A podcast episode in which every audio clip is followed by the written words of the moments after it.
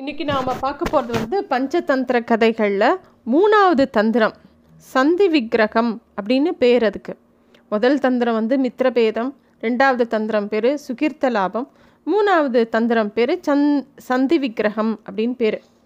அப்படி இந்த மூணாவது தந்திரமான சந்தி விக்கிரகம் அப்படிங்கிறது என்னென்னா பகையை உறவாடி வெல்லுதல் அப்படிங்கிற ஒரு விஷயத்தை பற்றி ஒரு பெரிய கதையாக பண்டிதர் விஷ்ணு சர்மா வந்து அந்த மூணு இளவரசர்களுக்கும் சொல்ல ஆரம்பிக்கிறார்.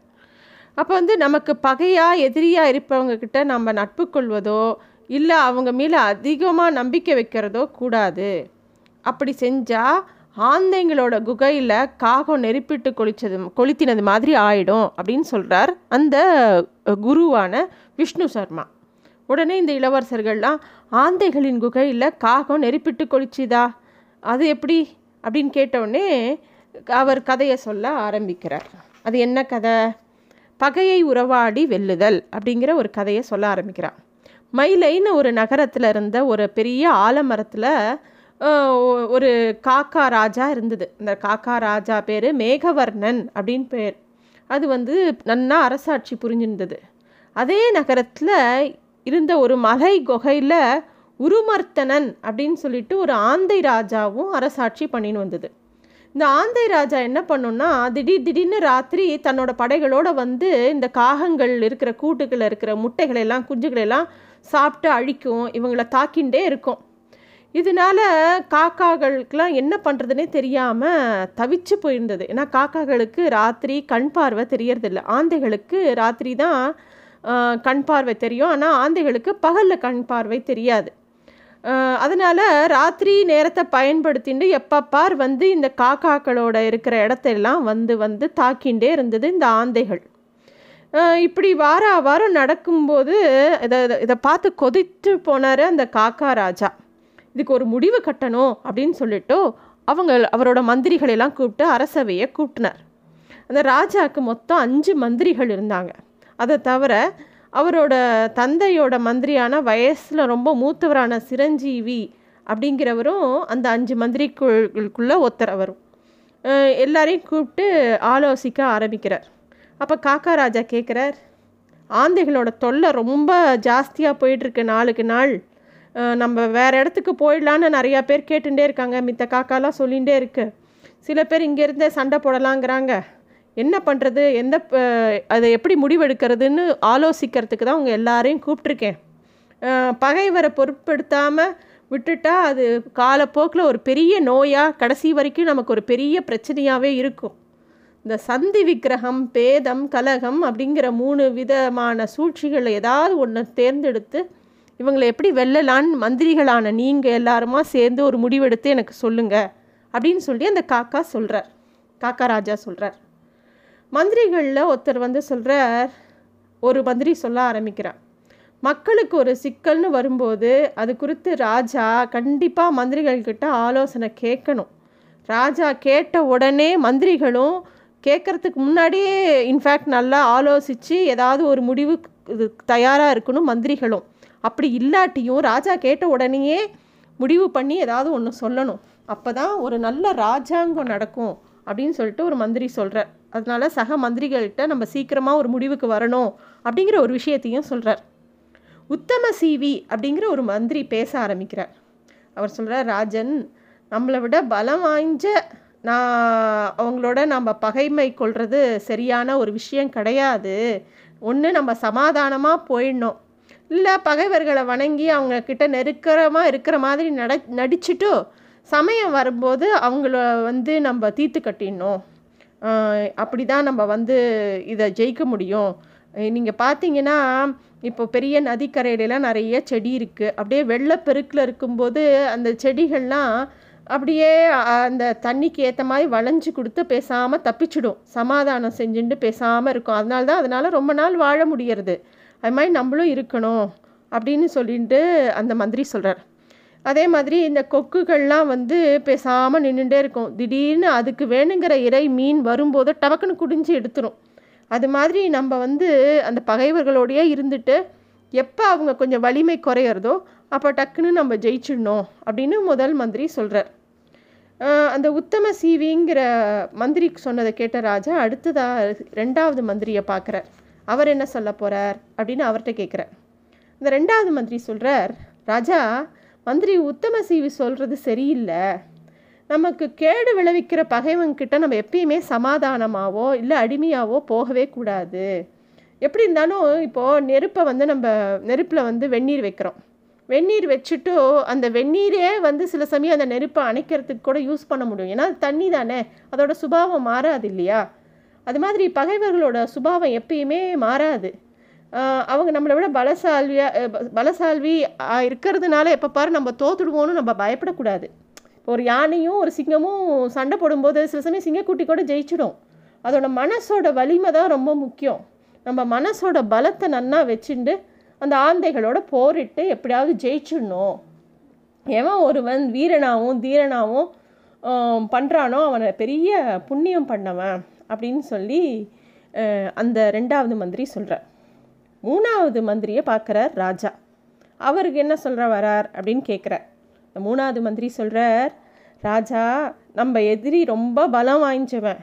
நம்ம அவன் கூட போய் போரிடுறதெல்லாம் சரியாக வராது. அவனோட போரிட்டு இங்கேயே இருக்கிறதுங்கிறதெல்லாம் சரியாக வராது. பேசாமல் நம்ம வேறு இடத்துக்கு போயிடலாம். எவன் ஒருவன் தன்னோட எதிரியோட பலத்தை தெரிஞ்சுண்டு தேவையில்லாமல் சண்டை போட்ட சண்டை போடாமல் இருக்கானோ எவன் நம்ம நாட்டை விட்டு வேறு இடத்துக்கு போகிறானோ அவன் பஞ்ச பாண்டவர்கள் மாதிரி ரொம்ப சௌக்கியமாக இருப்பான் அவன் அப்படின்னு சொல்கிறான் அந்த மந்திரி. ராஜா நாலாவது மந்திரியை பார்க்குறார்.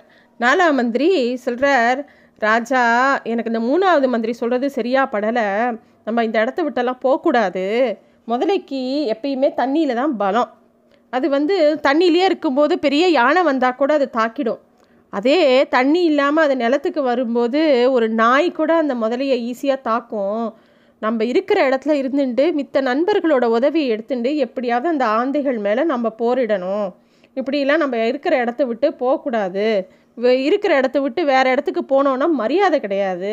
பல் பிடிக்கின பாம்பு மாதிரி இல்லை மதம் இல்லாத யானை மாதிரி நம்மளை யாருமே மதிக்க மாட்டோம். எல்லாரும் அவமானப்படுத்துவாங்க. ஒருத்தன் தன்கிட்டயே அஹ் தன்னிடத்துலயே இருந்து நூறு பேரை கூட எதிர்த்து நிற்கலாம் வெளி வேறு இடத்துக்கு போனோன்னா நம்மளால ஒன்றுமே பண்ண முடியாது. நம்ம இருக்கும்போது இருக்கிற இடத்துல இருந்து எப்படியாவது பிளான் பண்ணி சண்டை போட்டு ஒன்று வீர சொர்க்கம் அடையலாம் தோற்று போனோன்னா இல்லை ஜெயிச்சு நம்ம வந்து நிறைய புகழ் அடையலாம். எனக்கு இது ரெண்டுத்தில் தான் எண்ணமே தவிர இந்த இடத்த விட்டு போனோன்னா அது சரியாக வராது. ஒரு மரம் ஒரு இடத்துல வளர்றதுன்னா நல்லா ஸ்ட்ராங்காக நல்லா வேரூன்றி வளரும். அந்த மரத்தை பிச்சு அந்த இடத்த விட்டு இன்னொரு இடத்துல போய் நட்டோன்னா லேசாக காத்தடிச்சா கூட அந்த மரம் விழுந்துரும். அந்த மாதிரி தான் நம்ம நிலமையும். நம்ம இந்த இடத்த விட்டு போகக்கூடாது அப்படின்னு சொல்கிறான் அந்த நாலாவது மந்திரி. அஞ்சாவது மந்திரியை பார்த்து ராஜா கேட்குற அந்த அஞ்சாவது மந்திரி சொல்கிறார் ராஜா நாலாவது மந்திரியோட கருத்தை தான் நானும் நினைக்கிறேன். நம்ம நம்ம இடத்துலையே இருக்கணும். நமக்கு உதவி பண்ணுறதுக்கு யாராவது சுற்றி இருக்கிறவங்கலாம் இருப்பாங்க.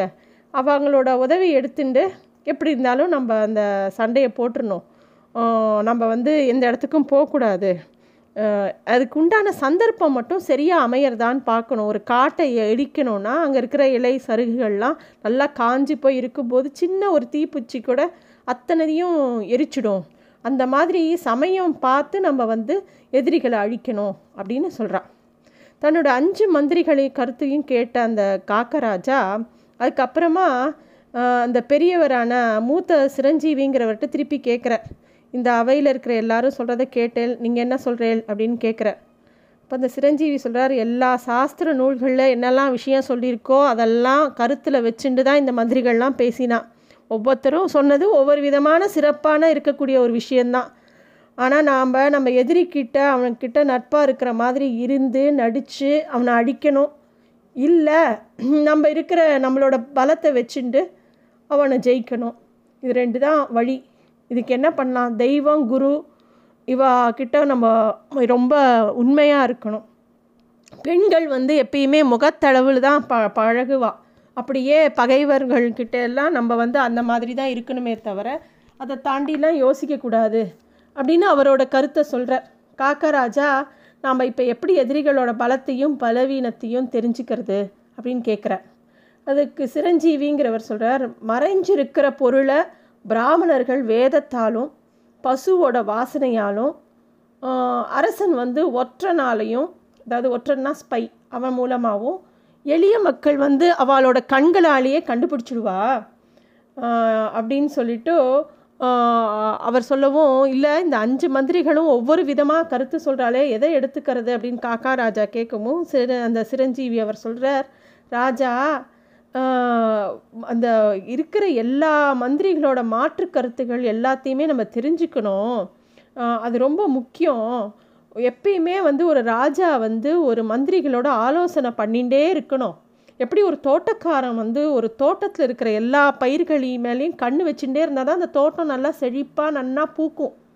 அது மாதிரி ராஜா வந்து எப்பயும் ஒரு நாழிகை கூட வேஸ்ட் பண்ணாமல் எல்லா மந்திரிகளோடையும் கலந்து ஆலோசிச்சுட்டே இருந்தால் தான் நாட்டை நல்லா பாகு பாதுகாக்க முடியும் எந்த கேடும் வராது அப்படின்னு சொல்கிறார் இப்போது ராஜாவுக்கு காக்கா ராஜாவுக்கு இன்னொரு சந்தேகம் வருது. அவர் கேட்குறாரு எதுக்குனால நமக்கும் நம்மளோட இனத்துக்கும் அந்த ஆந்த இனத்துக்கும் எப்போ பார் தீரா பகை வந்தது? அப்படின்னோடனே அதுக்கு உண்டான காரணத்தை அந்த சிரஞ்சீவி மந்திரி சொல்ல ஆரம்பிக்கிறார். ஒரு நாள் பறவை இனங்கள்லாம் கூடிட்டு நம்முடைய ராஜா யாரை தேர்ந்தெடுக்கலான்னு பேசும்போது அப்போ வந்து ஒவ்வொருத்தராக யோசிக்கும்போது இவரால் நம்மளால் வேடங்கள்லேருந்து காப் காப்பாற்ற முடியுமா? இ- இந்த மாதிரி ராஜா வேணுமா? இந்த மாதிரி ராஜா வேணுமா? அப்படின்னு பேசும்போது மாலுமி இல்லாத கப்பல் மாதிரி நம்ம போயிடக்கூடாது. நமக்கு கண்டிப்பாக ஒரு ராஜா வேணும்னு எல்லா பறவைகளும் பேசுறது. அப்புறமா எல்லாரும் ஒரு மனசாக ஆந்தையை வந்து தங்களோட ராஜாவாக தேர்ந்தெடுக்கிறது. தங்களுக்கு புதிய ராஜா வந்துட்டு அவருக்கு முடிசூட்டு விழா நடத்தணும் அப்படின்லாம் திட்டமிட்டுருக்கு அப்போ பார்த்து ஒரு காக்கா வந்தது. இது வரைக்கும் என்ன கூட்டம் நடந்தது எதுவுமே தெரியாத அந்த காக்காக்கு. அந்த காக்கா கேட்டது என்ன கூட்டம்? அப்படின்னோடனே இல்லை எங்களோட புதிய ராஜாவாக நாங்கள் ஆந்தையை ஒரு மனசாக தேர்ந்தெடுத்திருக்கோம்னு மித்த எல்லா பறவைகளும் சொல்லும்போது தா காக்கா வந்து பயங்கரமாக சிரிக்கிறது. ஏன் சிரிக்கிற? அப்படின்னு எல்லாரும் கேட்கும்போது சிரிக்காமல் என்ன செய்ய? அழகான மயில் இருக்கும்போது இல்லை பலம் வாய்ஞ்ச கழுகு இருக்குது இது எல்லாத்தையும் விட்டுட்டு போயும் போயும் பகலில் குருடனான ஒரு ஆந்தையை தேர்ந்தெடுப்பீங்க ராஜாவா? அவன் ராஜா பதவிக்கு எங்கேயாவது தகுதி இருக்கா அவனுக்கு? யாராவது குளத்துல போய் குளிக்க நினச்சிட்டு சேத்தை தூக்கி பூசிப்பாளா? அந்த மாதிரி இருக்குது நீங்கள் பண்ணினது அப்படின்னு இந்த காக்கா சொல்லித்து அப்போ தான் அந்த ஆந்த பகல் குருடுங்கிற விஷயமே எல்லா பறவைகளுக்கும் ஞாபகம் வந்தது. ஆமாம் இந்த காக்கா சொல்கிறது சரிதான். ஆந்தைக்கு பகலில் கண்ணே தெரியாதே. அது எப்படி பறவை இனத்தை எப்படி பகலில் காப்பாற்றும் அப்படின்னு எல்லாம் யோசிக்க ஆரம்பிச்சது. அப்போ வந்து அந்த திருப்பி அந்த காக்கா சொல்லிட்டு நம்ம தான் வந்து கருடனை தானே நம்ம எல்லாரும் தெய்வமாக பார்க்குறோம் அவன் தானே வீரத்தில் சிறந்தவன் நம்ம பார்க்குறோம் அவனை விட்டுட்டு வலுவே இல்லாமல் பகலில் கண்ணும் தெரியாத ஆந்தை யாராவது நம்ம ராஜாவை ஏற்றுக்கலாமா நமக்கு என்ன பயன் இதனால? இங்கெல்லாம் யோசிக்க வேண்டாமா? அப்படின்னு சொல்லி அது சொல்கிறது அதனால் கருடன் மூலமாக நம்ம எவ்வளோ வரங்கள்லாம் பெற்றிருக்கோம். மனிதர்களும் கருடனை தானே எல்லாரும் வந்து வ வணங்குறாங்க. அதை விட்டுட்டு நீங்கள் பாட்டுக்கு இந்த மாதிரி பண்ணுறது சரியா இருக்கா? நீங்கள் பண்ணுறது எப்படி தெரியுமா இருக்குது முன்னாடி ஒரு தடவை ஒரு முயல் சந்திரனின் பிம்பத்தை யானைக்கு காட்டி நன்மை அடைஞ்ச மாதிரி இருக்குது அந்த கதை உங்களுக்கு தெரியுமா? அப்படின்னோடனே இந்த பறவைகள்லாம் எங்களுக்கு தெரியாது நீயே சொல்லேன். அப்படின்னோடனே இந்த காக்கா அந்த கதையை சொல்ல ஆரம்பிக்கிறது.